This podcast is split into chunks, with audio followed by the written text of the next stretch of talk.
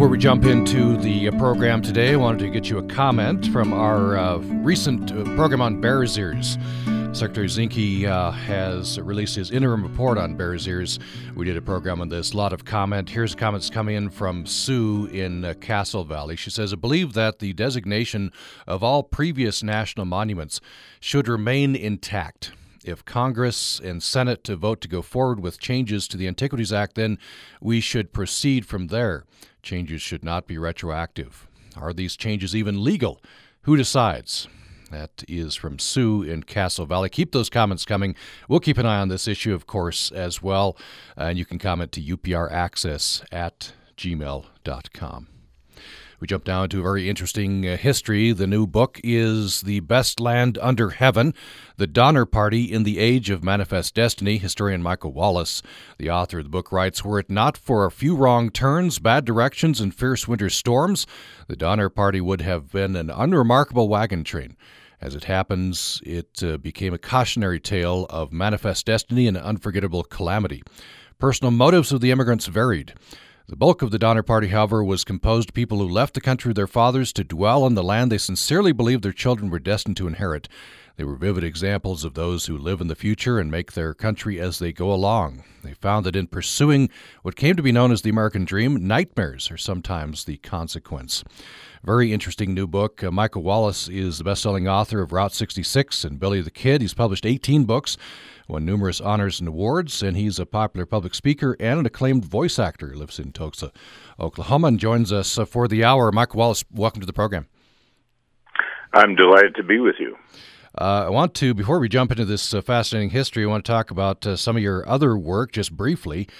Uh, you uh, you have a part, ongoing part in I think all of the versions of Cars. Well, I do in the in the Cars franchise, as we call it, the, the animated films uh, produced by the creative genius John Lasseter and Pixar, now Pixar Disney Studios, and I was with them from the get go. I because of my Route 66, the Mother Road book, uh, the book that came out in 1990 and really sparked the renaissance along the highway, the revival of interest. I became their consultant in developing the movie uh, wrote a book with my wife uh, called The Art of Cars about the making of the movie, and subsequently became the voice of the sheriff of Radiator Springs, that 1949 Mercury, and uh, have appeared in all three movies. Of course, Cars 3 is just premiered across the country. And then also helped the Disney Imagineers create Cars Land, a 12 acre attraction uh, in California Adventure next to Disneyland that's really the village of Radiator Springs come to life. Uh, and all of us, all the car characters, are there to greet you and meet you. And uh, it's become probably the most popular single attraction in Anaheim. So it, it goes way back, and it's all started because of, of my love. Uh, uh, and and desire to preserve uh, Route 66. Interesting uh, connection. Yeah, that's uh, that's uh, kind of disparate uh, careers there, right? Voice acting and history, but but you've made a connection there there for us. So appreciate that.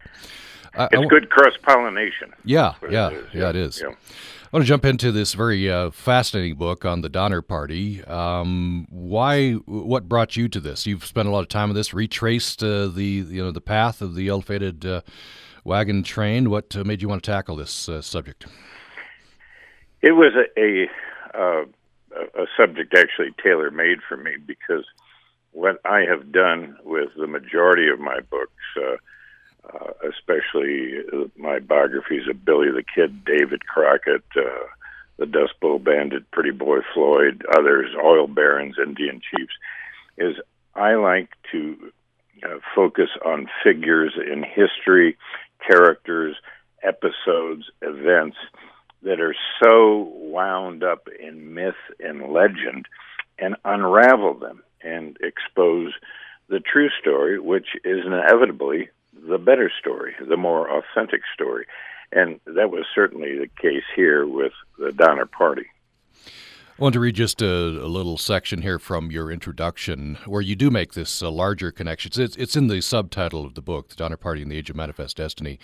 Um, but you write, uh, their story has come to symbolize the great American dream gone awry. The Donner Party's fate highlighted the ambitiousness, folly, recklessness, and ruthlessness that marked the great expansionist westward movement. The party becomes a microcosm of the United States, which, while busily consuming other nations, Mexico and Indian tribes that stood in the way of westward migration, had the potential to consume itself. This Gothic tale of cannibalism draws a real parallel between individuals consuming flesh and the desire of a country to consume the uh, continent.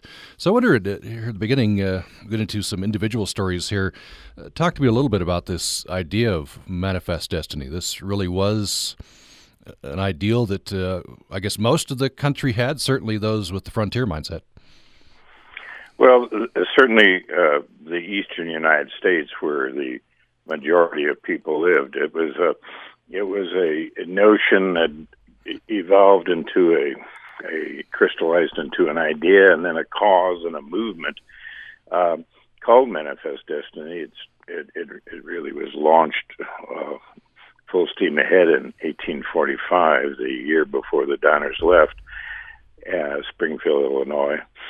Uh, and and this uh, whole movement, Manifest Destiny, was built around the idea that God Almighty Himself had deemed uh, the Anglo population of, of, the eastern United States, uh, given them the the right, the manifest right in their destiny to consume, to uh, conquer, and control and possess the balance of the continent all the way to the Pacific, and that was a driving force. And in in many cases, uh, the rationale was that this was largely an unpopulated area, and and in truth, that there were great vast areas that were unpopulated, but there were people there, although they weren't deemed as people. They were uh, most of that country belonged either to Mexico or was populated by scores of Indian tribes. But again, we had rationalization. Uh, those people weren't really considered humans, and they really didn't count. So it was our land for the taking. And and then James Polk conveniently uh, sparked a war with Mexico that was basically uh, a land grab and was able to take a good many of what's now the Southwest and, and beyond in that war. Uh, and and then we, uh, the editorial we, those foot soldiers of Manifest Destiny, such as the Donner Reed Party, moved westward, and uh, the rest, as the old cliche goes, is history. Yeah, I think we sometimes forget that uh, the Donner Party, others were they were heading out of the United States. Um, if you're heading totally. to California, you're heading to Alta California, uh, a province of, uh, of, Mexico. But the the ideal was uh, we're going to spread the ideals, right? We spread the liberty, we spread this form of government, we're going to spread civilization. Well, that was the the lofty goal. Um, in, in fact, you, as you can imagine, there were a multitude of reasons why people left. Uh, and most of them weren't that altruistic. They wanted to uh, get more land. They wanted to gain more wealth. They wanted to start their lives over again. A lot of the younger single men went just for pure adventure. Uh, it, so th- there were many, many reasons uh, why people w- went to the West. Of course, a couple years after the Donner Party, the main reason was gold because just in that region where the gold, where the, the Donners were trying to end up, is where gold was discovered, and that brought on the big crush, the big rush into uh, the former Mexican province of Alta California. Just parenthetically, it was interesting while I was reading this book uh, to compare and to contrast this to the uh, the Mormon migration, which happened a year later. Um, yes. For with the Mormons, they were somewhat relieved to be leaving the United States, uh, fleeing persecution. They were indeed, and that that was that was uh, their motive, and and and obviously it was a it was a good motive. It was a good reason uh, uh, to leave, and of course that whole in, incredible uh, Mormon uh, movement uh, as you explained, going on just a, a tad later than the uh, Donner Party um, ended up uh, with with triumph, if you will, uh, for the for the greater Mormon nation. Uh, but it, uh, it it it it was not quite the same for people like the Donners, and and and one needs to understand that in telling the story of the Donner Party, the obvious always uh, comes up and comes up very quickly, and that, of course, is the fact that they had to ultimately rely on survival cannibalism. Uh, but the fact is that did occur. If it wasn't for that obvious, the Donners simply would have been another wagon caravan uh, crossing over the high Sierras and and and been, as we say, just a, a little footnote in history. So, uh, set the scene for me to tell me about this cross section. Was this a fairly typical cross section? Some eighty-seven people in this uh, in this uh, c- company, um, it, it with various motives, as you've said. Yeah, it it was, and about that number eighty-seven. Yeah, that's ultimately what we ended up with. But what what people need to know and what they find in reading the book is that. Um, uh, first of all, it didn't become known as the Donner Party till very late in the journey, when through attrition and other things, George Donner, one of the two Donner brothers, was picked to be the the captain of the caravan. But long before that, when they struck out uh, from Springfield, Illinois, in April 1846, the two Donner families and the James Reed family, they went immediately to Independence, Missouri, the gathering point for all the caravans. And there they left the United States, going into what's now Kansas, and very soon joined a larger caravan. And this was very typical. And, and that caravan uh, was captained by a, a, a very uh, colorful character named Owl Russell.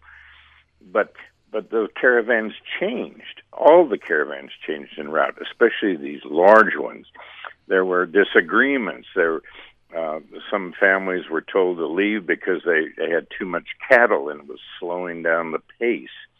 Uh, uh people were not like-minded always. Well, let's do this. Let's do that. And some people just gave up and left, and others joined other caravans and in the case of the original caravan that was the Donners, a, a great number of the single men, tired of the pace of the wagons, got rid of their wagons uh, mid journey and turned to mules and went on muleback all the way out and and slipped into uh, the so-called land of milk and honey of California long before uh, the winter snows, and where they're safely uh, ensconced in California when the Donner Party was marooned on the other side of the Sierras. But and, and they were from all walks of life. They were wheelwrights. They were uh, uh, professional people. Some were uh, attorneys. They were entrepreneurs. They were wealthy farmers.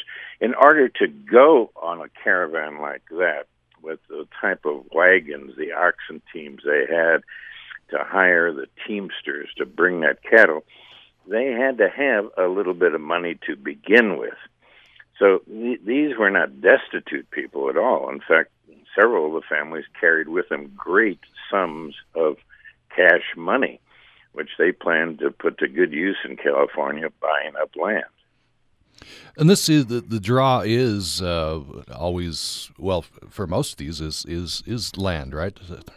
Best land sure. under heaven, right? The the the uh, riches that uh, wait in California.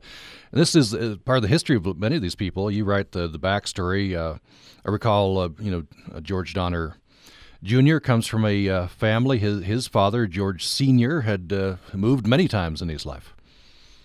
They had all those Donners had. They uh, t- like, uh, like so much of that westward movement, the frontier used to be, of course, on the eastern seaboard, and it kept moving west. So they came out of the that early Carolina tradition, and and just kept inching their way west into Indiana and Kentucky, and finally into Illinois. They even uh, George Donner and, and some of his kin even spent a year going down into Texas after it became a republic to see what that was all about, and it certainly wasn't uh, acceptable to them. So they quickly came back to Illinois. And I must say, most people do think that the title "The Best Land Under Heaven" refers to California.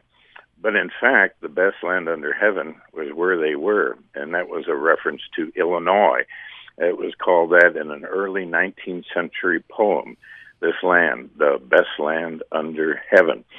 So uh, ultimately, uh, at least in the case of George and Jacob Donner, who died uh, marooned in, in those camps, the Donner family probably should have stayed where they were, where they were doing quite well, and and in fact, many of them did. There are Donners still forming that rich soil of Sangamon County, Illinois, to this very day. Mm. So that's uh, that can be seen uh, as a microcosm of the nation as well, right? S- at least some people should have stayed put, but uh, it's that restless spirit. They, they, yes, and and and believe me, uh, in in writing this book, I'm not attacking or criticizing people who moved west. Uh, I'm looking at the broader uh, canvas behind this story, uh, and that's this assumption uh, uh that uh, really, literally, the arrogance of manifest destiny. You know, and there are so many ironies at the same time that this is going on. Thousands of famine Irish are pouring into this country, starving to to death. You know, and and then you have this whole metaphor, of course, of us consuming the continent to to take it all. So uh, it, it, there are so many interesting parallels in the Donner story, and and almost every other book, and there's some very good ones and, and some not so good about the Donner Party, but, but typically everyone sort of focuses on what I call the obvious, which again is very important because that's why we know the story of survival cannibalism. Uh, and but in many cases, that's greatly exaggerated and a lot of hyperbole and and sometimes even outright lies. And we'll and we'll get to that, of course, as we go along with the story. Sure. And I was struck you have a list of the entire Donner Party, and uh, you know, uh, survived, killed, died. Right and then you have comments, you know, cannibalized, uh, and, and yes. several were, and it's uh, it is fascinating. It's morbidly fascinating, and that's uh, yeah, as you say, that's why we focus on the Donner Party.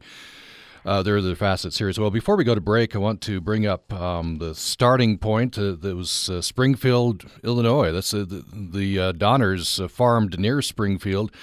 At the time, a young Whig congressman named Abraham Lincoln was having some doubts, right, about the this whole mindset. He, he thought the nation's character was changing for the worse. He, he did indeed.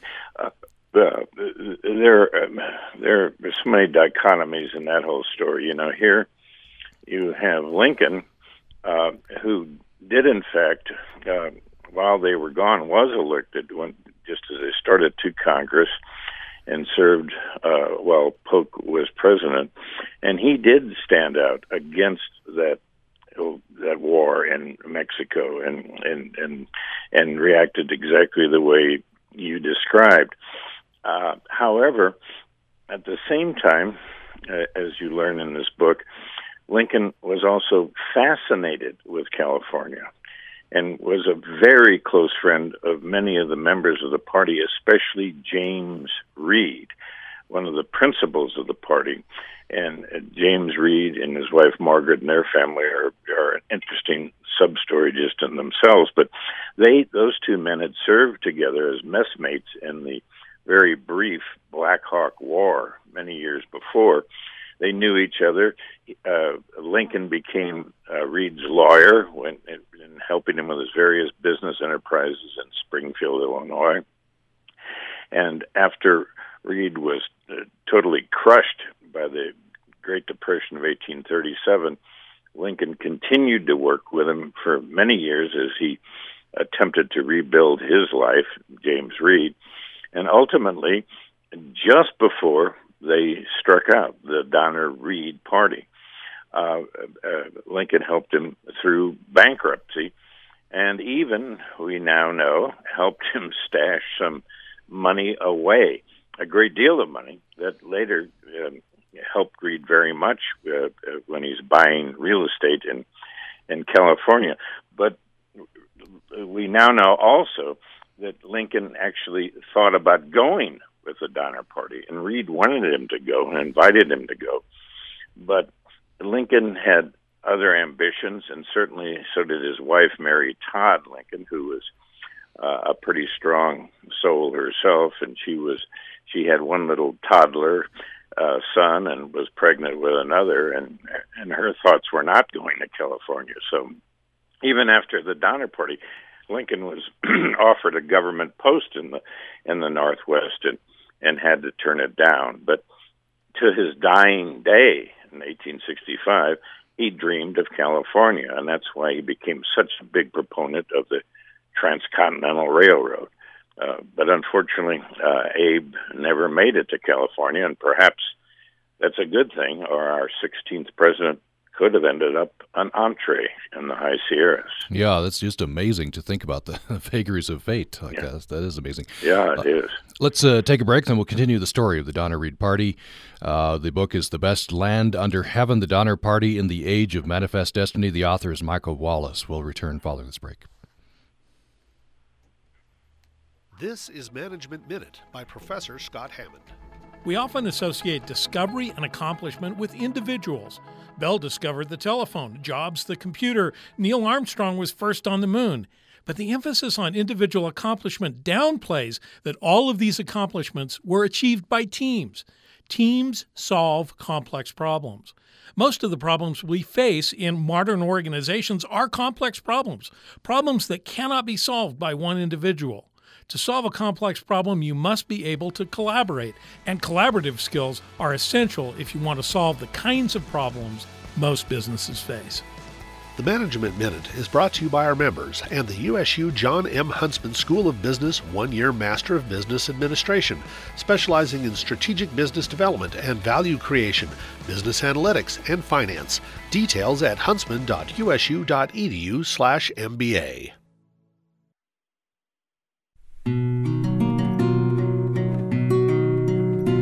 Thanks for listening to Access Utah. I'm Tom Williams. My guest for the hour is historian Michael Wallis.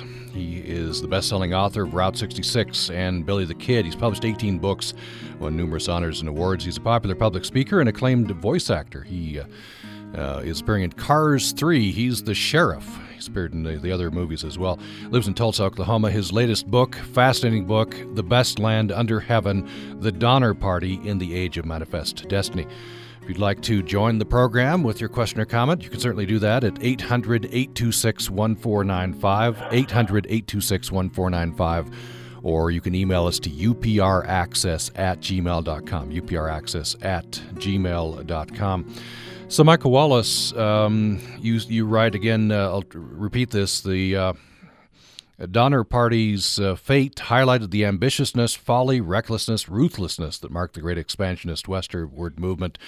Um, but for a few wrong turns, bad directions, and fierce winter storms, Donner Party would have been an unremarkable wagon train. Of course, we know that uh, there were wrong turns, bad directions, fierce winter storms. I wonder if we could uh, outline a, a, few of the, I guess, the wrong decisions that were made. Yes, uh, they were first and foremost like like everyone else who walks this earth. The the Donners were in, in fact human, and uh, prone to to have their their own minds in many ways, and, and it was often difficult for them to uh, come to agreement. And, and and this was typical, by the way, with with all of the uh, the wagon trains. Uh, but in in this case, uh, uh, we know for sure that some of the main reasons they ended up in the predicament they did is uh, number one, following uh, bad advice, and they started long before they left Springfield. They started doing all they could to research this trip. Uh, they knew people who had already made the trip successfully, and so they had their correspondence and, and notes. Uh, they were reading uh, some of the journals of Fremont, the great pathfinder, but they were particularly paying attention to a, a guidebook, uh, a, a, guide to uh, California and Oregon that was uh, uh, that was put out for these immigrants by Lansford Hastings, who was a very uh, attorney and a very early California land promoter. And unfortunately, it was a book that contained many inaccuracies. Uh, and in that guidebook, Hastings extolled the virtues of a shortcut that he claimed would save them much time. And this was a shortcut in current the present state of Utah. And they were led to believe they could uh, uh, circumvent uh, uh much of the, the, the arid, totally arid desert lands and take this shortcut, which came to be known as the Hastings Cutoff, and uh, then rejoin the California Trail much later to the west. Uh, and James Reed, uh, who, who is again one of the most powerful characters in this whole story, really pushed it. And but even on their way out, when they met different people, James Clyman, uh, a savvy old mountain man who had also served with Lincoln and Reed in the Black Hawk War and was from Illinois, but had spent many years of his life, even as a youth, trapping in the in the uh, throughout the whole Rocky Mountain system, and he knew the land better than anyone. He urged them, "Don't follow this guy's advice. He's a charlatan. He hasn't even taken the trail himself. It's unproven." But they still went on. Uh, then later, they, they were lied to uh, by the uh, very colorful Jim Bridger at his training post. Jim Bridger wanting business from these immigrants uh, had his training post at the start of that uh, cutoff.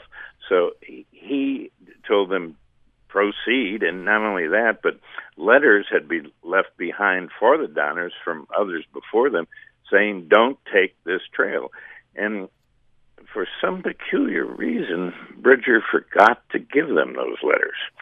Uh, forgot in in in in quotes. Um, so they soon found when they took this uh, purported shortcut that it indeed was uh, disastrous. They literally had to hack their way through brush, and and and it was it it, it lost them an incredible amount of time, and uh, they were further uh, held up later when in crossing that great salt desert in Utah.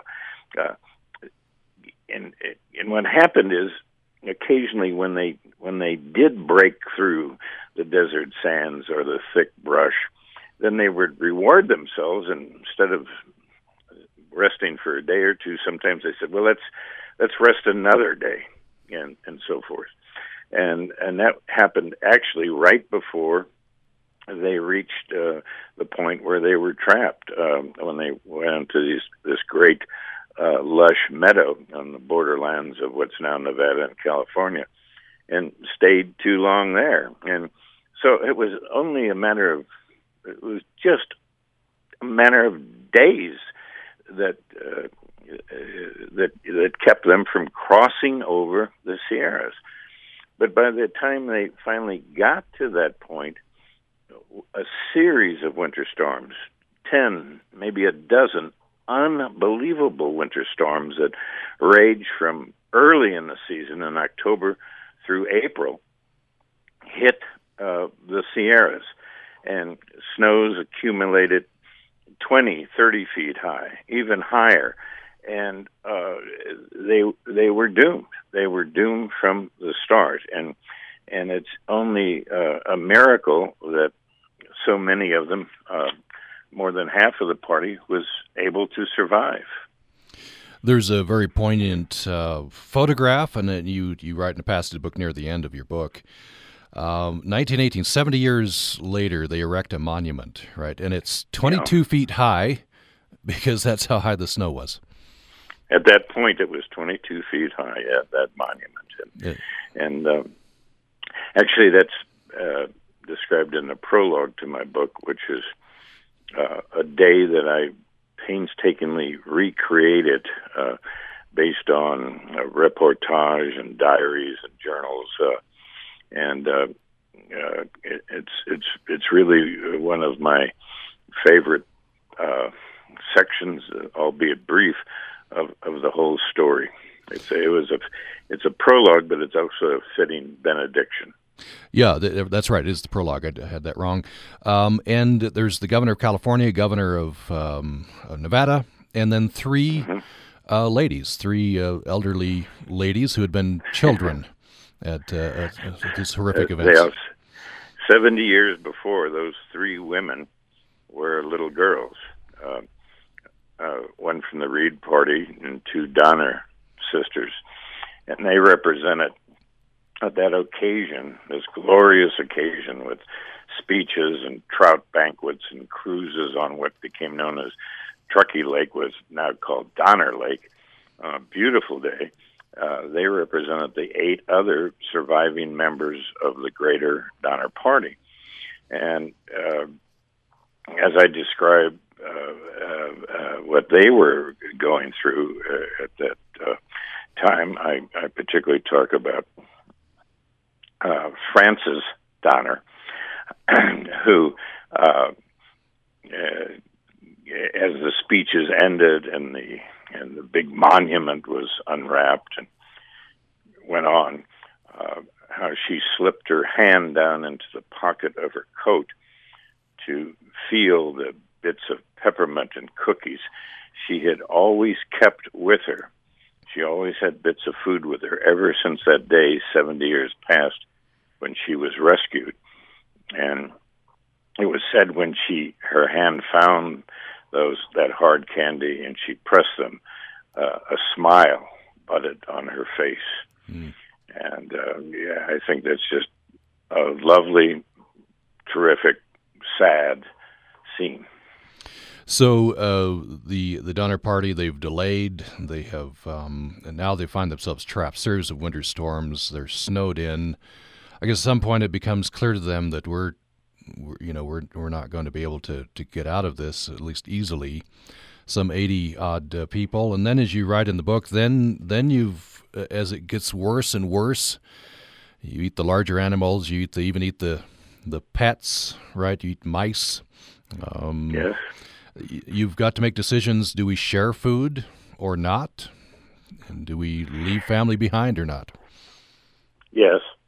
and and th- that's when it is to make an understatement. That's when it is quite serious, uh, if you will, deadly serious. That's when you uh, see all sorts of reactions. Uh, you see some people uh, behaving with courage and benevolence, and others just the opposite. Uh, it, it was a terrible one-two punch of of what we now call, didn't call it then, hypothermia, literally freezing to death, and starvation. Uh, and and as you said, they literally ate anything they could find that they thought would produce some protein. Uh, they obviously ate all the the stock, the horses, the uh, the oxen. They even boiled their hides and made this really disgusting, uh, uh, sort of gelatinous gruel that they that they continued to drink until the hides had nothing left to give. They picked all the marrow out of the animal bones. They, yes, indeed, did capture field mice in their little survival camp, cabins and eat them. Uh, uh, it, and then, sadly, they did kill their beloved dogs they were like family members and eat them. it got to the point where they were chewing on pine cones and ponderosa pine bark, which gave them absolutely no nutrition. But in these stages of uh, starvation, they just needed to chew, and they were becoming delirious. And then they started dying. Mm. and the bodies were placed in the snowbanks, uh, tucked away. Uh, and then one large party uh, struck out. They they they always kept looking for for help because some people had uh, left the party for one reason or another, and and they thought they were bringing help, and in some cases they did bring help. One man got it back with with uh, uh, two Miwok Indians with some supplies that lasted for a while. This party that came to be known in history as the Forlorn Hope uh, had a terrible, uh, uh, ultimately successful uh, trek. They they finally made it, but it was so severe. This is when we experienced the first survival cannibalism. Was with that group, and it was oh so difficult. This was there was nothing cavalier about this. It was totally the last resort. And and and you know, so many people when they they say to me, "Oh, the Donner Party," and they sort of turn up their, "Oh my God, cannibals," and I immediately look at them and say, "Let me ask you something, my friend." What would you do? What would you do if you were a mother or a father and you see before you your children literally starving and freezing to death. You yourself are starving to death. And you know that in the snow are those stores of protein uh, in human flesh. And I always tell them what I would do. I, in a, I would, in an instant, I would brandish my knife and save my family. Mm. It is, I think, that part of the the morbid fascination here is cannibalism. Is this, there's a big taboo. Yeah, yeah. Uh, uh, for, they, you know, they, it, they it crossed a right line. There is, yeah, it ranks up there with bestiality and incest. Yeah. But this is survival cannibalism. It's certainly not ritualistic cannibalism. And what people don't understand is we've always had cannibalism in in human existence. It goes back to the beginning. Uh, yeah, and it, it's and survival cannibalism, and it's because of wars, natural disasters, and so forth. Even at that time in the 19th century, there were many incidents of uh, maritime uh, cannibalism with shipwrecks and so forth were the same thing. They just got down to where they had to polar expeditions and so forth. Uh, even uh, in, in well in, in the 20th century, in the Warsaw Ghetto, it, it, it besieged Stalingrad. Ultimately, people had to turn to human flesh to survive. Hmm. You write uh, that, uh, at least in the first instances, you know, this was very hard on the on the people. They avoided eye contact, wept, Yes, what they were it, it, doing. It, and yeah, it, it was it was so difficult. And they what they tried to do, which sounds obvious, is not to eat the flesh of a, a relative. Uh, and in in the way they prepared this sustenance was to cut small slices of flesh, and then often just roast it on a fire or dry it, and it was much like pieces of jerky. They they didn't. You know, people, uh, the newspaper accounts of the day, and and a lot of the dime novelists and a lot of the accounts that came out, you know, um, portray them as sitting around, you know, holding a big haunch of meat and you know these wild-eyed cannibals and and that's the way the story was told but it it, it did not happen that way were there any instances of uh, people being killed in order to be eaten, murdered, in other words? Well, unfortunately, there were. Mm-hmm. Uh, uh, all along the trail, uh, there, there, were deaths before. Um, one elderly woman died right away.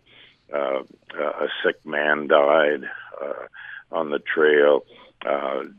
two immigrants murdered another one. We ultimately learned to to steal his treasure. Uh, there was a, a, a knife uh, a killing and a fracas with a, uh, a member of the party and a teamster. Uh, there was an accidental shooting death uh, with two brother-in-laws right before they were marooned. But uh, many people have always said, but there was no one killed to uh, be cannibalized, and and and that's simply not true. Those two Miwok Indians I mentioned, Luis and Salvador, uh, were uh, vaqueros for John Sutter, uh, who later became very famous uh, for Sutter's Mill and the site of the discovery of gold. Uh, he was a, a early land baron in California and uh, virtually had a slave force of various Indian tribes from California, including many Miwok Indians, and uh, that worked for him. Uh, he was sort of a, a, a he was a very disagreeable individual and, and a con man in his own right. However, he did send out these two Miwoks uh, with a member of the Donner Party that made it in, and they brought out uh, uh, mule loads of food that lasted for a while. They were with the Forlorn Hope, the party then make it, trying to make it back, and the two Miwoks refused to eat the human flesh. Um, and they became very weak ultimately, and and and finally, uh, it was decided that well, they're Indians, so they're not really humans. So they were shot, both of them, field dressed, and eaten. Mm. Uh, and it just uh, it was a startling event. Uh, but uh, of course, there were no uh, repercussions at all. Uh, uh, and and uh, then the forlorn hope continued on its way. And you draw parallels here uh, between the larger manifest destiny, larger migration, and there's an irony that you point out. Donner Party had set out in part to civilize a barbaric land, and then they yeah. end up uh, quote unquote savages. They did. They did indeed. And, and that actually backfired on them with the proponents of manifest destiny, because if you were a manifest destiny um, soldier uh, uh, uh, and a true believer in that, you you needed to conquer nature. You needed to uh, conquer the timber. You needed to plumb the earth for its riches. You needed to conquer anybody that got in your way, i.e., Indians, Mexicans, and so forth. And so the, the Manifest Destiny folks looked upon the Donner Party as total failures because they weren't able to fully conquer the land. They they weren't manly enough, I guess, or or they weren't conquering yeah. nature. Interesting. Yeah, yeah. Uh, let's uh, take another break. When we come back, I want to talk about the aftermath and uh, the rest of the story. It's fascinating. Uh, some like James Reed, uh, became very successful. Uh, others became recluses. Uh, and I want to talk about the aftermath as we go along and the parallels here between the Donner Party and uh, the larger nation. Uh, more following this break. Good. If the local mall closes, it's bad for shoppers. Yes, not all that great for the town government either. It does not telegraph that this is a municipality that is thriving, growing, and the place you want to do business. It gives quite the opposite. I'm Kai Ryssdal. Trickle down mall economics next time on Marketplace. Join us tonight at 6:30 on Utah Public Radio. This week in This American Life, a group of private school parents, these are parents whose kids are not in the public schools, run for seats on the school board. And once they're in, they cut the public schools budget, cut it again and again. Parents complain, of course, but majorities rule. You don't like it? Find yourself another place to live. Because this is the United States of America. This week. Join us Saturday morning at 11 on Utah Public Radio. I'm Ashley Stilson, reporter for Utah Public Radio. UPR is a community based organization, and we want to hear from you. Tell us what you want to hear on the radio. If you have comments, questions, or story ideas for any of us at the station, we'd love to hear from you. Please visit our website at upr.org or call us at 1 800 826 1495. You can also share ideas with us on Facebook, Twitter, or Instagram. Just be sure to include the hashtag IamUPR. And hey, thanks for listening.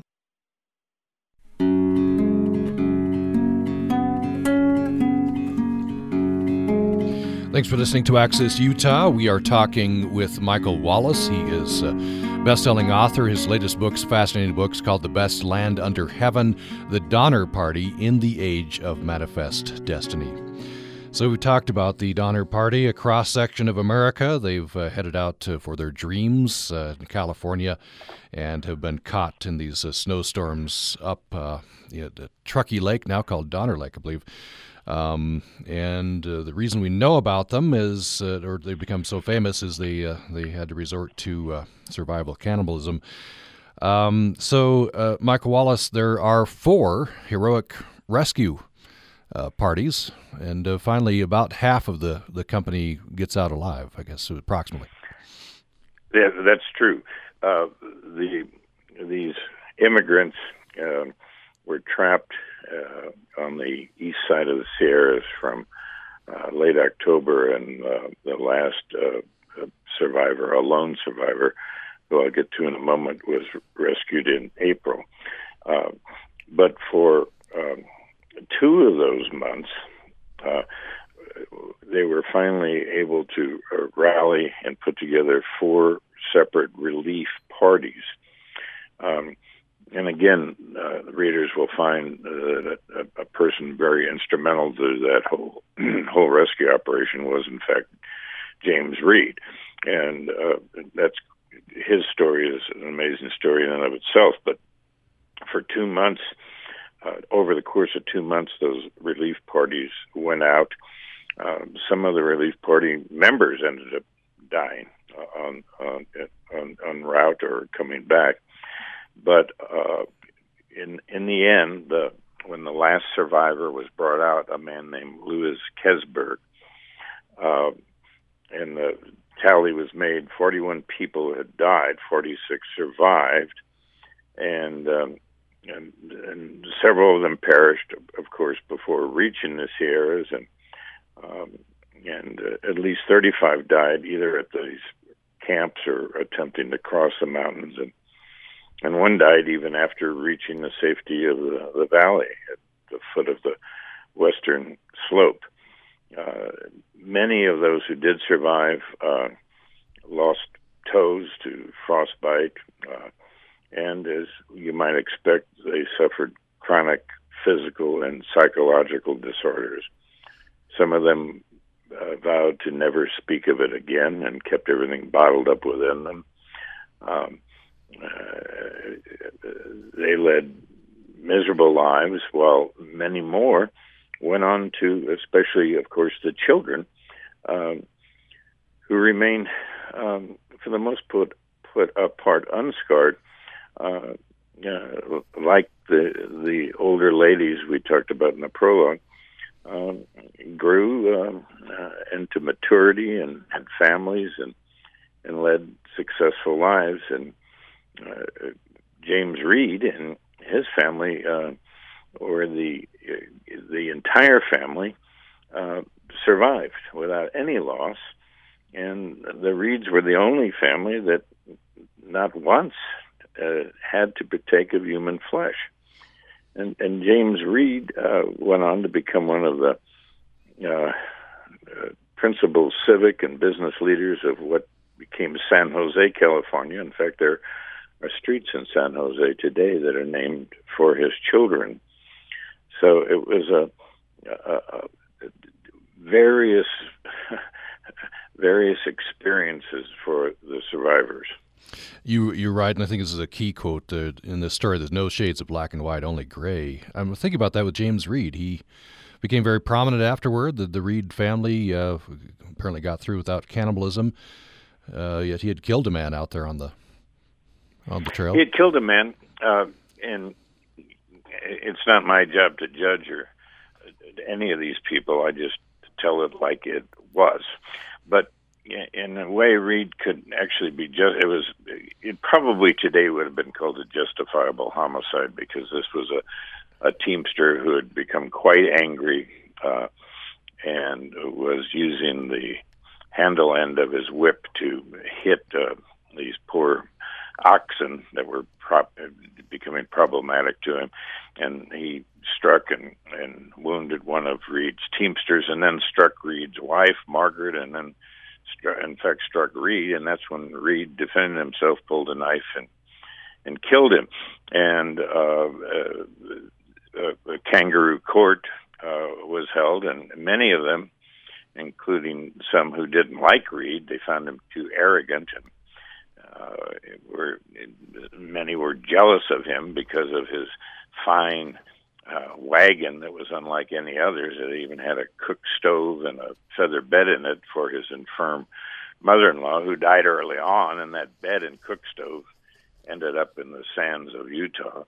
But uh, they wanted to hang him, and finally, cooler minds uh, ruled, and he was banished from the camp, ultimately made his way into uh, uh, uh, California onto and onto the uh, down the western uh, slope, and was able. Uh, although he had a lot of trials and tribulations there, but ultimately was able to rally these parties and put everything together and and rescue his family. Just have a minute left. Uh, just want to get your uh, want to share this. This has struck me from the from the book, and then get your just your takeaway, the the biggest takeaway from the story. Uh, I'm not sure how you pronounce her name, Elitha Elitha Donner. Um, yes. Every yes. year, when the when the school would give the mandated unit on the Donner Party, she would come sit in the back of this the school and, and listen silently. She would. She she always appeared there, and she listened to make sure they told the story correct and true. That was her that was her singular mission in life to make sure the story was told. Uh, uh, other members, including some of her sisters, actually wrote books about it. And in some books, uh, uh, at least one, the, the the cannibalism wasn't even mentioned much of the book is uh, uh, true and accurate, except the cannibalism isn't mentioned. But others uh, talked about it and uh, and tried to overcome and um, contradict the scurrilous stories that were being told that are still told to this day. Just the thirty seconds left. What's what's your what's the top takeaway though from this whole experience in writing the book? The the top take is is what I usually find in all of these books I write, whether it's the biography of an old highway or an Indian chief or an oil baron or an outlaw or or a, a party of uh, manifest destiny foot soldiers, and that is uh, it, it always um, occurs to me how that uh, again another time honored cliche, but such an important one, always rings true. Those of us who don't learn our history are doomed to repeat it. And I, I, I can see that now, even uh, today, in this incredible uh, political climate that we're now trying to uh, survive, that um, uh, many of us have forgotten the sins of our past uh, when it comes to uh, to race and and the fact that this land was settled by people like immigrant Irish and and uh, we'll, Mexicans and we'll have Native to Americans. have to leave it there. Out of time. The book is Best Land Under Heaven. author is Mike Wallis. Thank you so much. Thank you, and I'll be uh, in Salt Lake this summer and look forward to being with you all. Okay, thank you.